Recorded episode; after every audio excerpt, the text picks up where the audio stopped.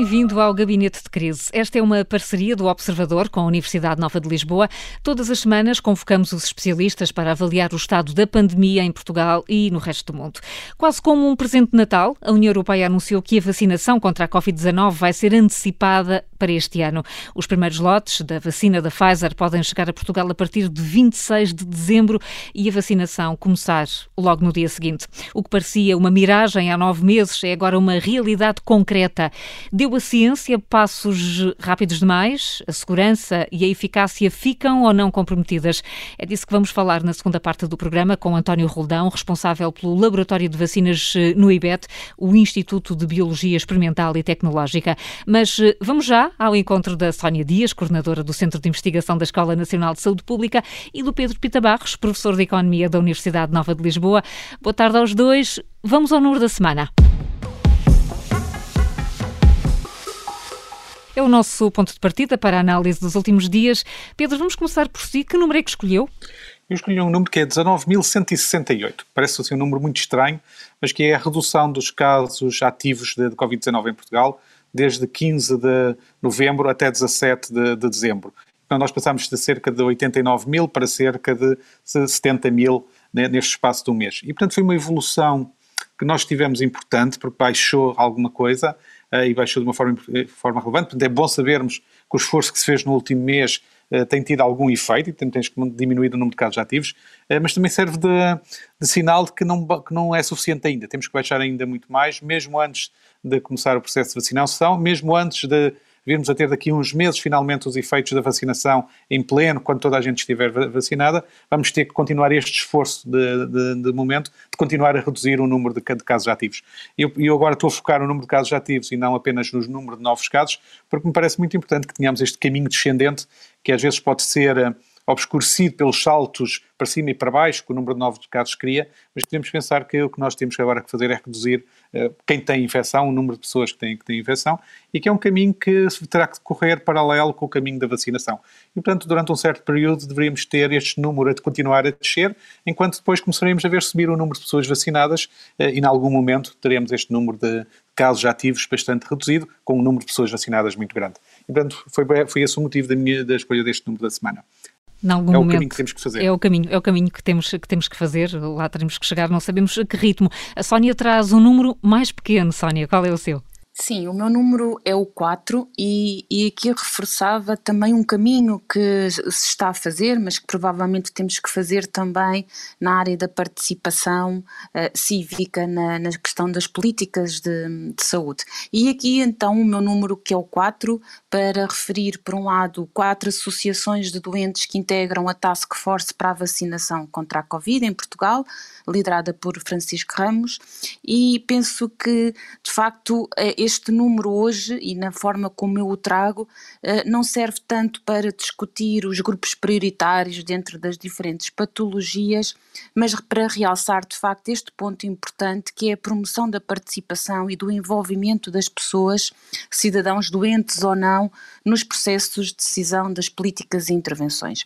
E grande parte das vezes o que nós vemos é que estes grupos de trabalho acabam por envolver apenas especialistas ou decisores políticos e dá-se mesmo muito pouca voz e atenção uh, aos afetados per, por estas decisões ou até às opiniões uh, da própria sociedade civil.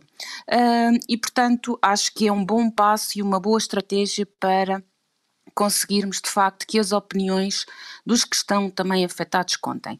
Por último, só realçar também, e por coincidência, foi também o quarto fórum do Conselho Nacional de Saúde, presidido por Henrique de Barros, esta semana, onde foram exatamente apresentados os resultados do estudo de participação pública em saúde e avaliaram uma componente específica desta participação já em tempos de Covid.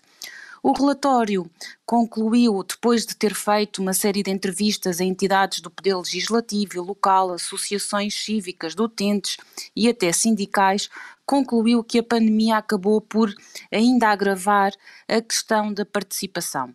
E isto muito porque uh, há ainda a necessidade de responder de forma muito rápida e, a, e implementar medidas que muitas das vezes acabam por ficar apenas pelas questões mais do poder central. Uh, e, portanto, um, só dizer que o próprio relatório também realçava o risco que é não termos esta questão da participação efetiva, até porque pode ser muito útil na adoção das medidas por parte dos cidadãos, como já temos vindo a falar, ou diria eu até no sentido inverso também, pode ser uma boa estratégia para o aumento do envolvimento dos cidadãos no reaproximar uh, aos serviços de saúde e que tanto precisamos. Aqui ficam então os números numa semana uh, inevitavelmente marcada pelo anúncio da data do arranque da vacinação, mas também pelo Primeiro-Ministro em casa, em isolamento profilático, pelos 10 mandamentos para o Natal e pelo travão a fundo da passagem de ano. Esta foi também a semana com mais mortes desde o início da pandemia. Uh, Pedro, vamos ao balanço desta semana. Já percebemos até pelo número que escolheu que vê aqui alguns sinais positivos, apesar de ainda não termos a tal descida sustentada dos casos de infecção? Sim, veja que nesta semana já tivemos alguns sinais positivos, continuamos com alguns sinais positivos desses movimentos descendentes, uh, seja do número médio de, de, de, novos casos, seja do número médio de internados, internados em cuidados intensivos. O único número habitual que costumamos seguir, que ainda não tem essa, esse efeito descendente, é o número de óbitos, que está bastante acima da, daquilo que nós gostaríamos de ter já nesta altura. Já deveríamos ter começado a observar uma sua redução, uh, significa que temos uh, provavelmente populações muito vulneráveis a continuarem a ser afetadas pela, pela Covid, a continuarem internados e depois a ter este, este, uh, este, este desfecho mais desfavorável, este desfecho que gostaríamos todos de, de evitar. Então nós temos aqui um, um caminho que já começamos a fazer e vamos ter que continuar uh, nele. Aliás, hoje eu escolhi muito a palavra caminho, uh, até porque se nós olharmos para o que tem sido o contexto internacional, uh, vemos que de, que de repente uh, não só o nosso primeiro-ministro uh, tem que estar isolado, como também noutros países, incluindo a França, onde começou esta necessidade de isolamento, vemos que ninguém está de facto imune, mesmo nestas, nas pessoas que supostamente teriam mais responsabilidades e, portanto, até teriam mais protegidas ou se deveriam proteger mais, vemos a penetração do vírus nesses, nesses ambientes totais. Então nós temos um caminho para o cidadão que tem também, três, também tem 10 mandamentos e os meus 10 mandamentos para o cidadão são muito simples, é uh, ter cuidado, ter cuidado, ter cuidado e ter cuidado, uh, isolar, isolar, isolar para quem tiver Covid-19, vacinar, vacinar, vacinar quando ela estiver disponível. Portanto, são, são 10 mandamentos muito simples. Uh, e da mesma forma, para as autoridades podemos definir mandamentos similares. eu às vezes sinto que com 10 mandamentos daqui, mais 10 mandamentos dali, com se calhar 12 de outra entidade, esta própria lógica de, de comunicação começa-se a perder um pouco. Eu acho que isso é um caminho também ele um pouco preocupante. Tínhamos que ter uma mensagem provavelmente mais claras, mais simples. A Sónia já tem falado muito disso aqui, eh, mas é um caminho, eh, voltando a essa palavra, que nós temos que começar a percorrer. Se queremos chegar ao fim eh, deste tempo, de começarmos então a ter a subida de, de, do número de pessoas vacinadas daqui a, um, a, uns dias, umas semanas, ao mesmo tempo que temos o tal movimento descendente que eu utilizei no, no número da semana, da, do número de casos ativos, vamos ter que fazer acompanhar isso por uma comunicação também muito eficaz uh, e porque, para que o cidadão não tenha dúvidas sobre o, o, o, que tem que fazer, o que é que é esperado uh, e o que é que pode esperar de continuarmos neste, neste trajeto. Os 10 mandamentos do Pedro são muito mais simples. Sónia, o que é que destaca desta semana? Uh, eu, no número da semana, hesitei até em escolher o, o 3000. E, e o 3000 porque continuamos, um, em termos do número de casos, uh, numa média de 3 mil, mais de 3 mil novos casos por, por, por dia, uh, bem como ainda nos mantemos na fasquia uh, acima dos 3 mil internamentos.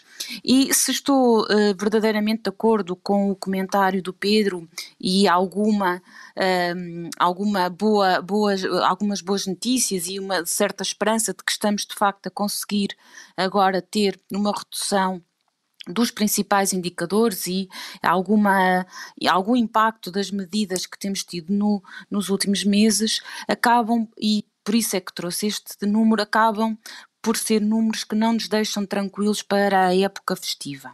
E aqui salientaria dois, dois eh, pontos principais.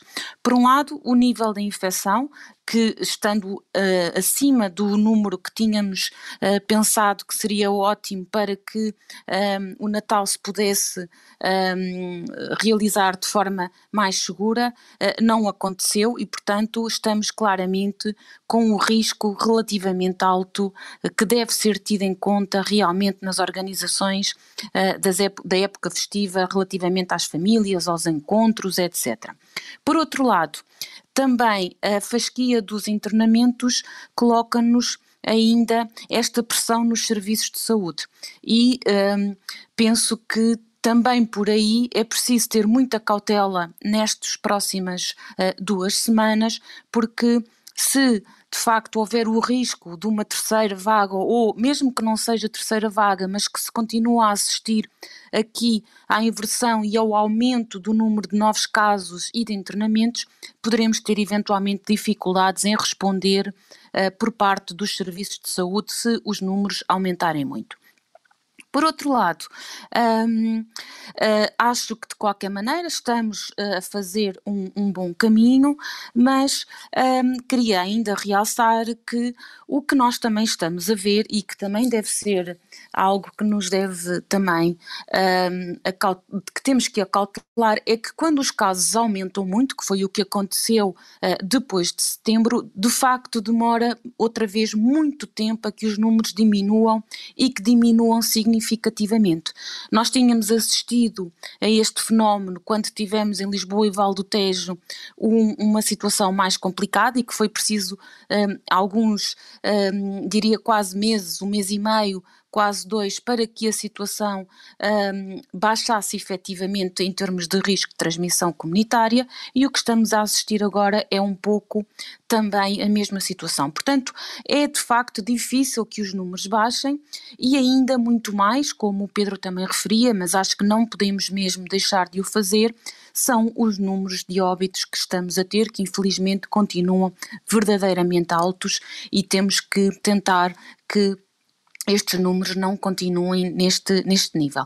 E aqui, porventura, estamos talvez a chegar ao momento em que é necessário refletir sobre o impacto que estas medidas tiveram efetivamente uh, na descida e no ritmo dessa nessa descida e perceber se uh, são medidas que devemos continuar agora em janeiro, desta forma, no, com esta frequência, ou se precisamos uh, de outras alternativas são outros caminhos também para discutir. Ah, agora, na ordem de trabalhos do Gabinete de Crise, desfazimos mitos e lançamos alertas.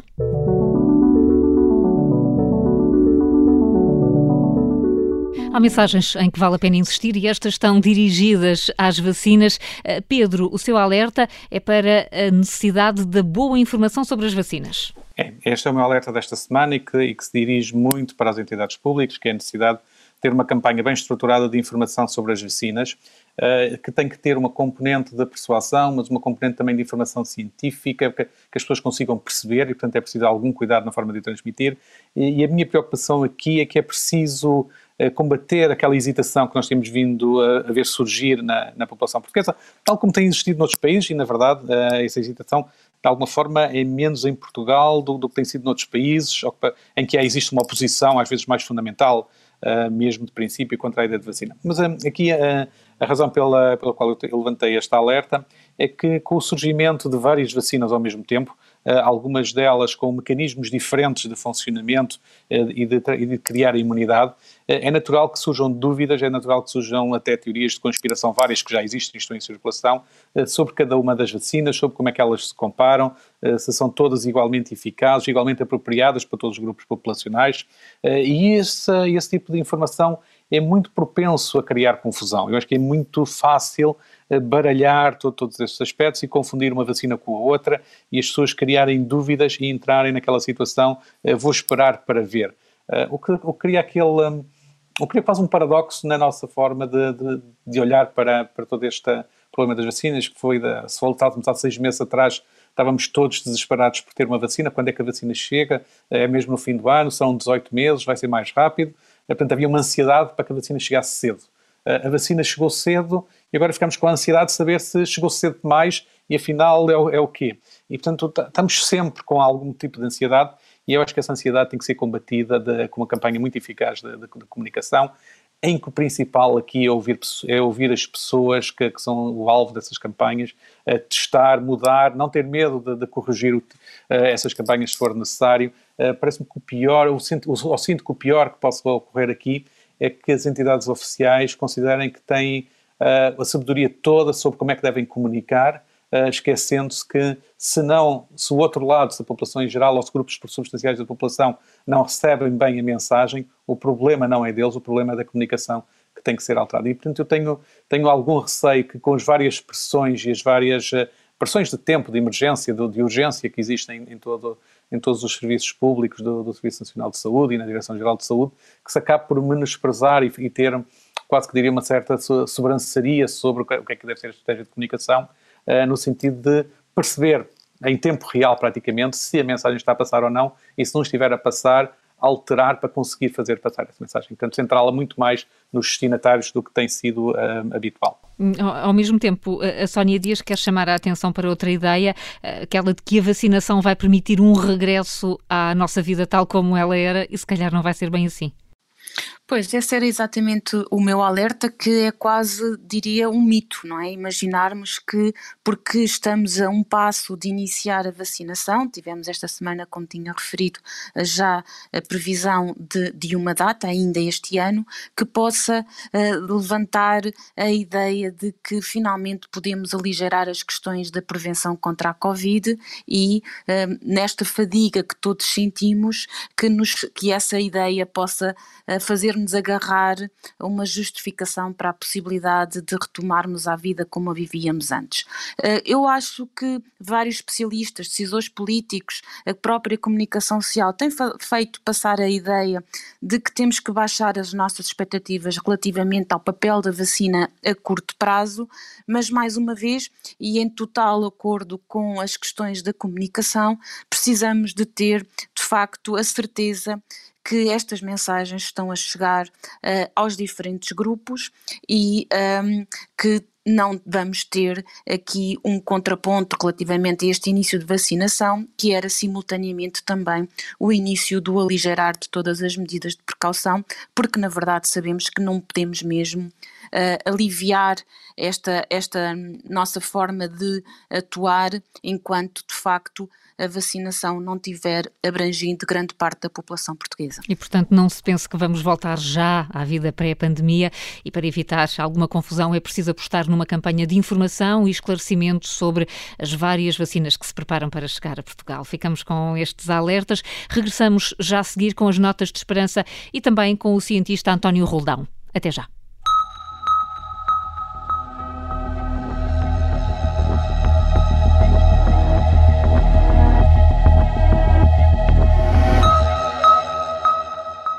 Segunda parte do Gabinete de Crise, o programa que analisa o estado do combate à Covid-19. Estamos com a Sónia Dias e o Pedro Pita Barros e daqui a pouco com António Roldão. Vamos eh, falar de vacinas, mas antes de mais, notas de esperança.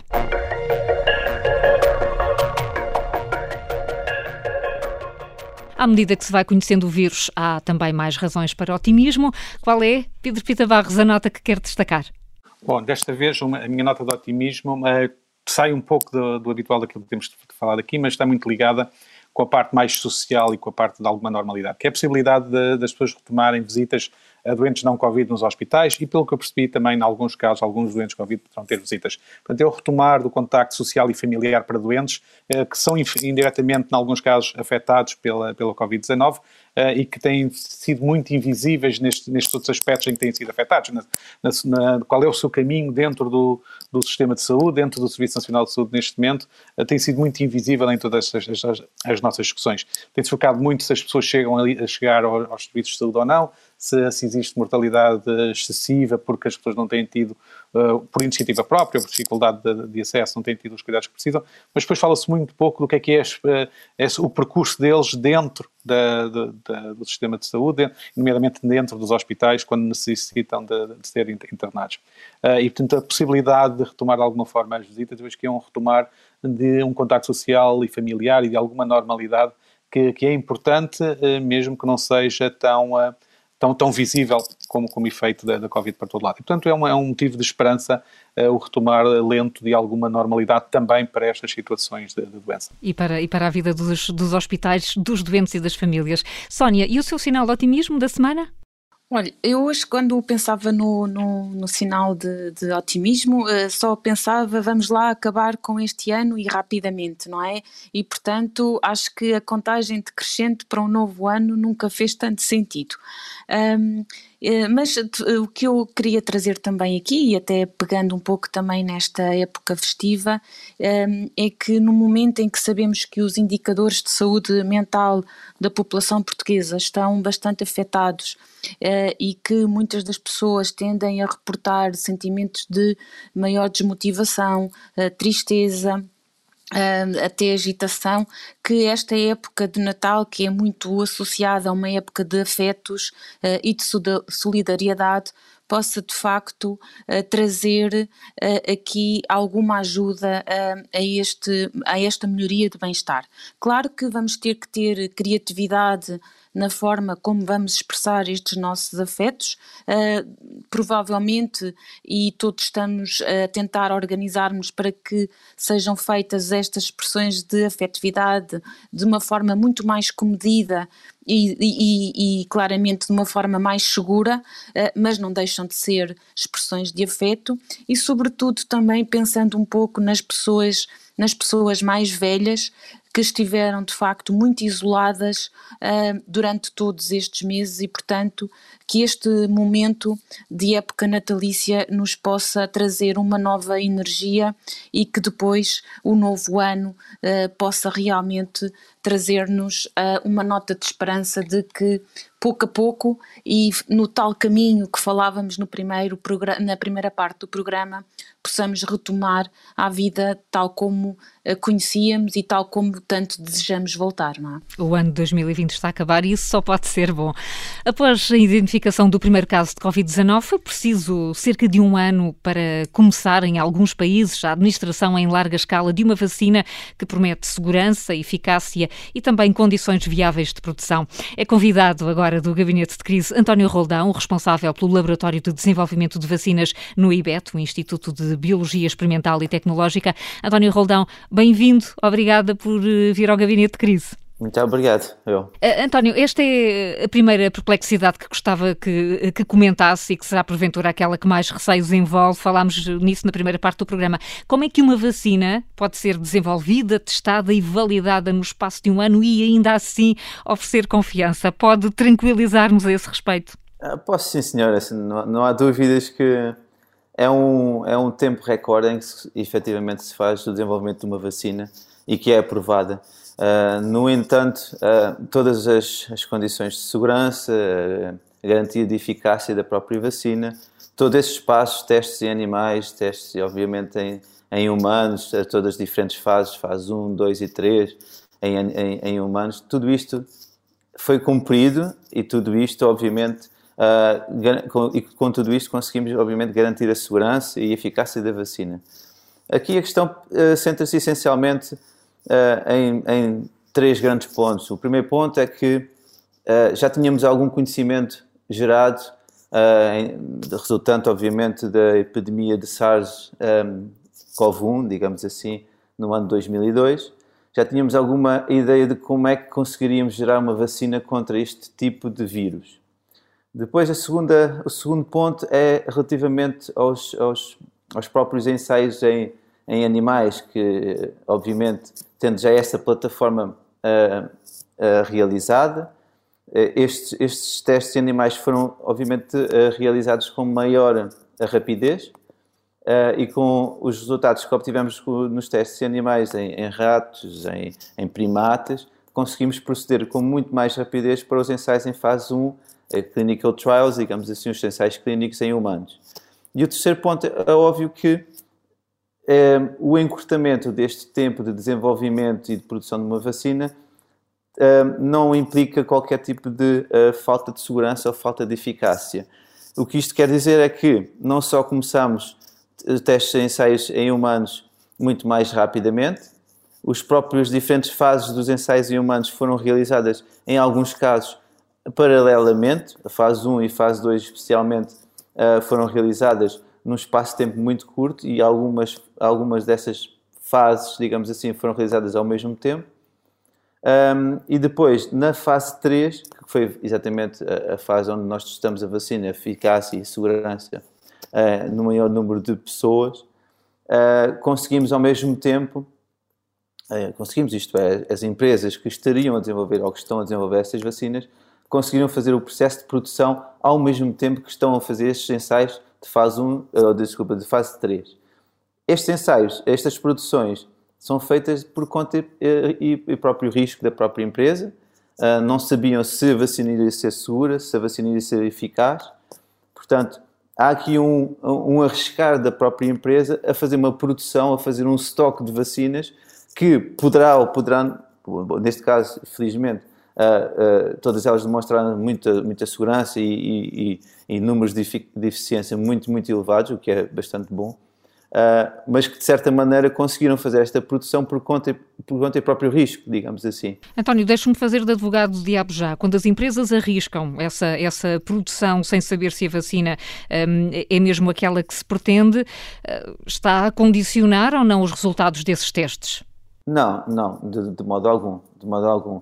O que eles estão, obviamente, a preparar-se é caso a vacina resulte, porque, obviamente, tem todo um, um tracking, digamos assim, um, um, os ensaios em animais, os ensaios em fase 1, fase 2, todos eles mostram eficiência, todos mostram uh, segurança, que é, são as duas grandes características de uma, de uma vacina, e quando se faz ensaios fase 1 e fase 2, é essa, efetivamente, a característica que nós queremos obter dessa, dessa mesma vacina, é segurança e, e, e eficiência eles já partem de algum conhecimento, portanto, de certa maneira, já sabem que muito provavelmente em fase 3 a própria a vacina vai manter os níveis de segurança e os níveis de eficiência e então estão-se a preparar, obviamente, para, caso os resultados se confirmem, começarem logo após esta confirmação, pois obviamente tem que ser aprovada pelas entidades reguladoras, a FDA, digamos assim, nos Estados Unidos, a EMEA aqui em, na Europa, para depois dessa aprovação poderem imediatamente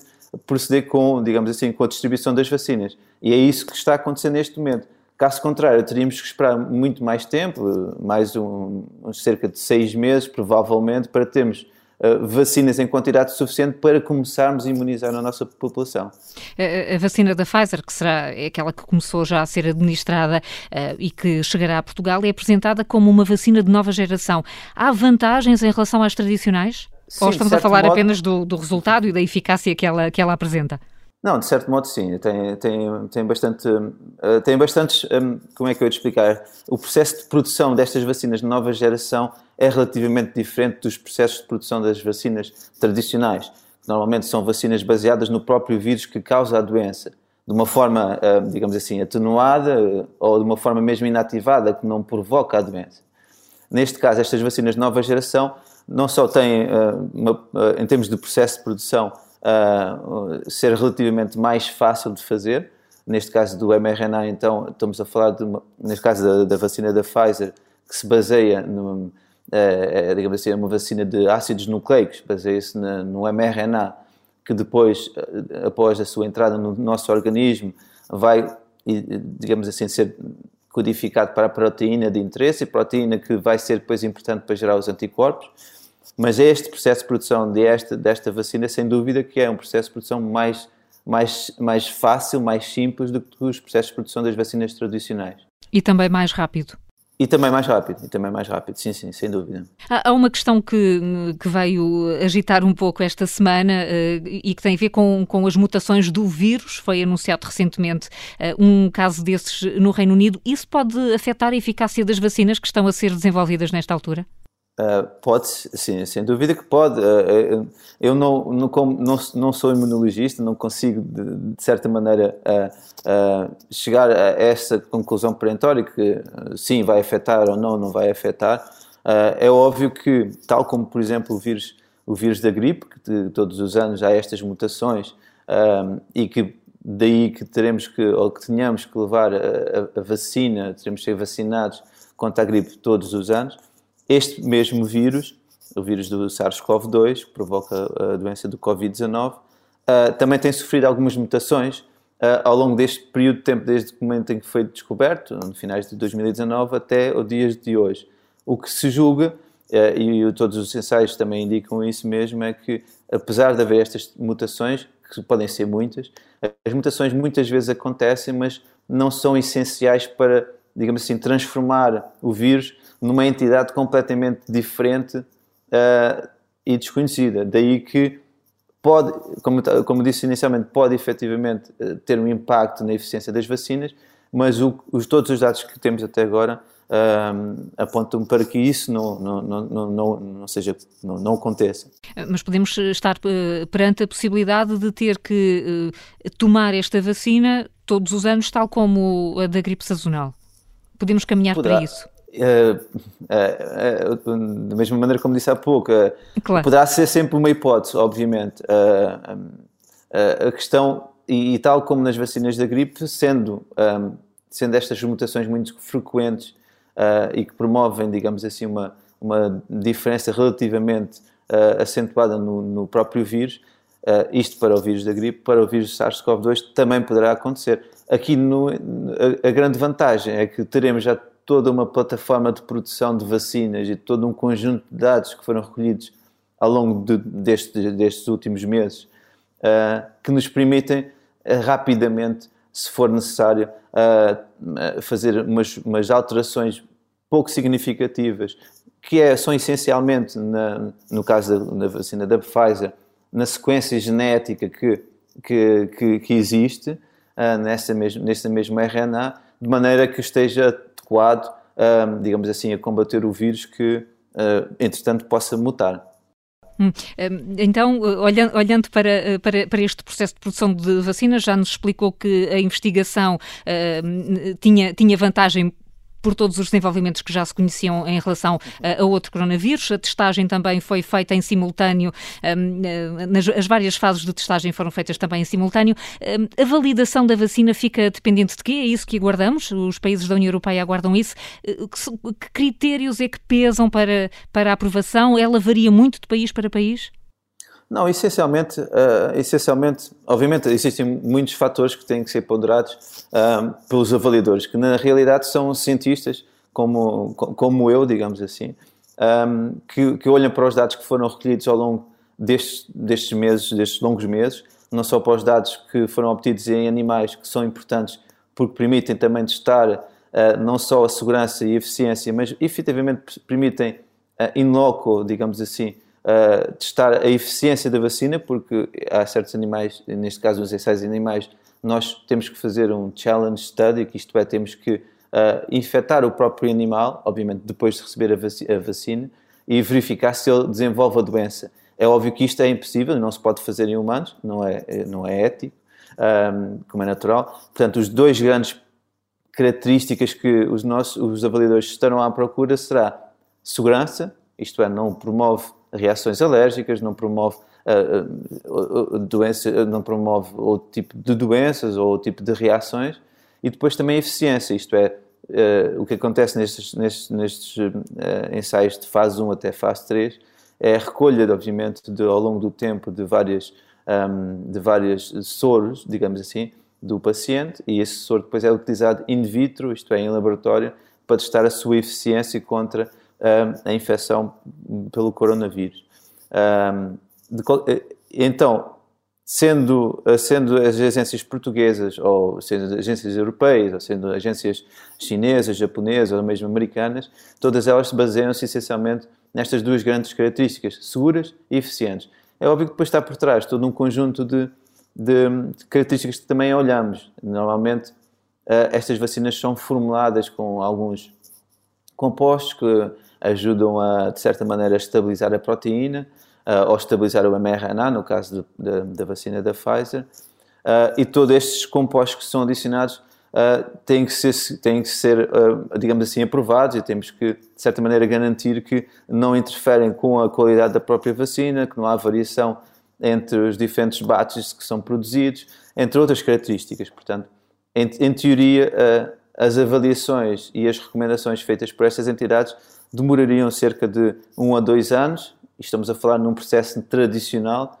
porque implica um, um rever, de, de, de, digamos assim, de todo um, um, conjunto de dados que também foram gerados ao longo de muitos mais anos do que, obviamente, neste caso, uh, mas que serão idênticas independentemente da agência que que irá aprovar a, a, vacina. Aguardemos pela, eh, pela, decisão da Agência Europeia. Uh, Sónia Dias, um, a Escola Nacional de Saúde Pública foi uma das entidades que apresentou recentemente estudos sobre a disponibilidade dos portugueses para serem vacinados e nota-se que há grupos com mais vontade do que outros.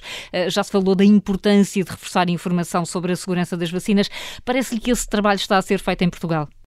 Sim, nós até uh, temos vindo a realçar que de facto é, é um tema muito desafiante. Há, muitas, uh, há muitos pontos importantes que é preciso tocar. Eu estava a ouvir o colega e estava exatamente a pensar aqui em dois aspectos. Como é que uh, vai ser muito importante e interessante estudar no futuro como é que de facto, qual foi o impacto na, na avaliação da sociedade destas questões da eficácia, segurança, depois de termos assistido e vivido, digamos assim, uh, em tempo real à própria construção do conhecimento científico, por um lado, e à produção das vacinas, e com os avanços e recursos de que quem é do mundo científico está verdadeiramente habituado e convive com, com essa incerteza. Aliás, é muitas das vezes o mote para novas investigações, mas em termos da, da, da, da sociedade em geral, como é que é, como é que é depois o impacto dessa participação uh, diária. Um, mas relativamente a, a, esse estudo que nós temos, é muito interessante ver que uh, quem mais, quem mais, e associa-se um pouco à, à pergunta que me fazia, porque quem está mais disponível para tomar a vacina assim que possível são também as pessoas que acreditam uh, na segurança e na eficácia dessa própria vacina. Portanto, há aqui uma ligação uh, que é importante e que pode informar uh, esta necessidade de comunicação. E outro ponto também importante é que são as pessoas que caracterizam a informação vinculada pelas autoridades de saúde como mais incoerente ou contraditória, aquelas também que dizem que estão menos disponíveis uh, para tomar a vacina ou que pretendem uh, aguardar uh, mais um tempo, associado depois também a esta desconfiança. Portanto, há aqui vários pontos que acabam por se, por se cruzar. Ah, em termos dos próprios dados do barómetro de opinião social da escola, um, aqui, há um ponto que me parece positivo, é que de facto são as pessoas que estão uh, mais disponíveis para tomar assim que, que a vacina estiver uh, já em Portugal são exatamente aquelas também que se associam com os grupos prioritários, nomeadamente as pessoas mais velhas e as pessoas que percebem o maior risco de, de, de, de severidade caso venha a ser infectado com a Covid. E, portanto, temos tempo, acho que é um ponto muito importante que se deve cautelar o quanto antes. O próprio grupo da Task Force mencionou já que tem previsto um plano de comunicação.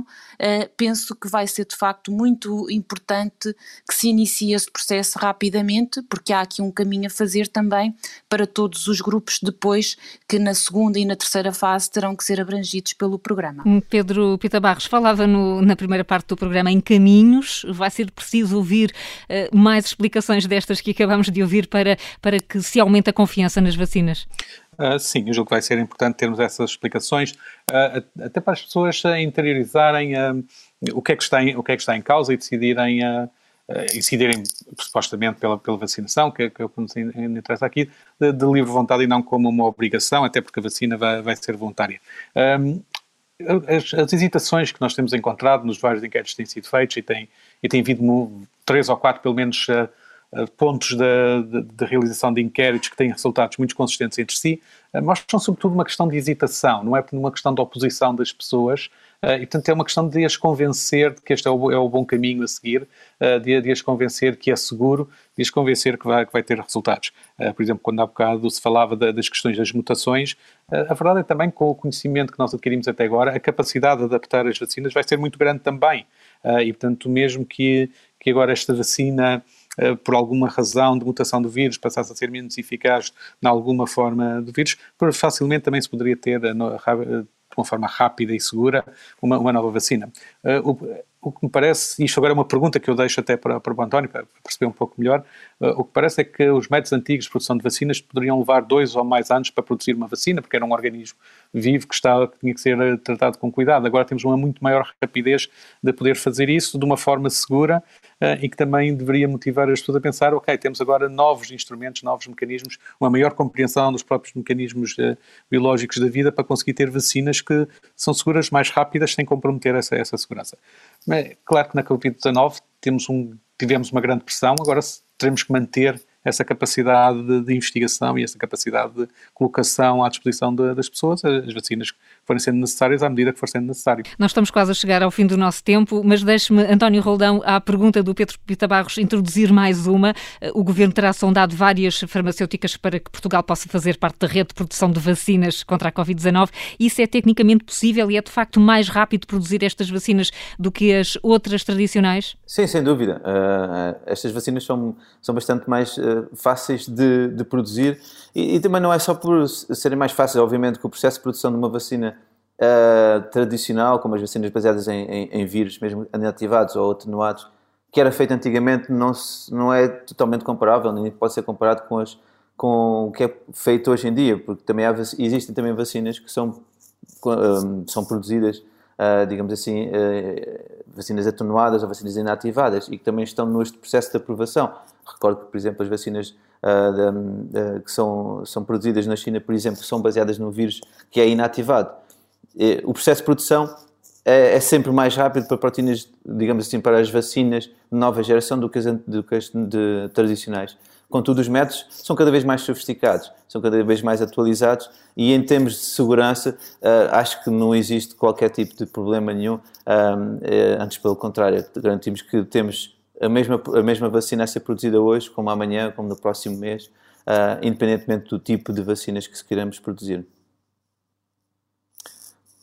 Sim, isso, isso, já, isso já leva, obviamente, a outras conversas, porque efetivamente uh, o que nós temos em Portugal é um grande tecido, digamos assim, de, de, de investigadores bastante competentes e, e, bastante qualificados.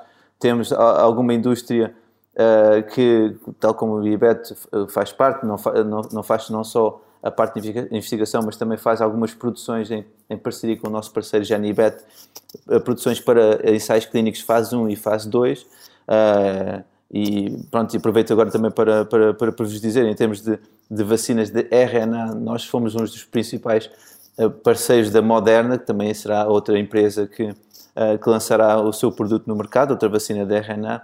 Nós fomos dos, dos principais e dos primeiros, digamos assim, a, a colaborar com eles, e desde 2015 que, que o fazemos, a produzir alguns lotes de vacinas baseadas em, na mesma tecnologia, de RNA, para outros tipos de doenças, para o tipo de vacinas, que não a do, a, a do SARS-CoV-2, obviamente, mas que, de certa maneira, um, para vos dizer que efetivamente conseguimos fazer algum tipo de produção, ensaios clínicos fase 1, fase 2, que implicam cerca de 10 mil pessoas à volta, à volta desse, desse número, é óbvio que para, para a população, uh, digamos assim, total de Portugal, 10 milhões de pessoas, uh, em Portugal não temos essa capacidade para, para fazer essa produção.